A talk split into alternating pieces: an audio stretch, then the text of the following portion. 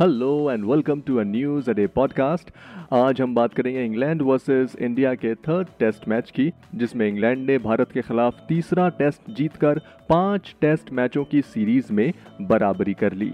England ने Leeds के Headingley मैदान पर खेले गए मुकाबले में भारत को एक पारी और 76 रन से मात दी।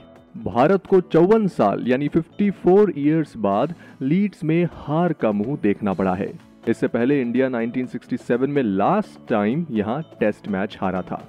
आपको बता दूँ सीरीज़ का पहला मैच ट्रेंट ब्रिज में ड्रॉ हो गया था, जबकि लॉर्ड्स टेस्ट भारत ने एक सौ इक्यावन रन से जीता था। भारत ने मैच में काफ़ी निराशाजनक परफॉर्मेंस दी। विराट कोहली ने टॉस जीतकर पहले बैटिंग चुनी और पहली पारी में सिर्फ़ 78 रन्स पर पूरी टीम ऑल आउट हो गई। जवाब में इंग्लैंड ने 432 रन बोर्ड पर लगा दिए और 354 रन्स की लीड ली।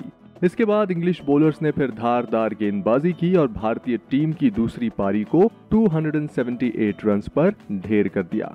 फोर्थ डे यानी शनिवार को भारत ने 215 रन से आगे शुरुआत की और केवल 63 रन जोड़कर आठ विकेट खो दिए।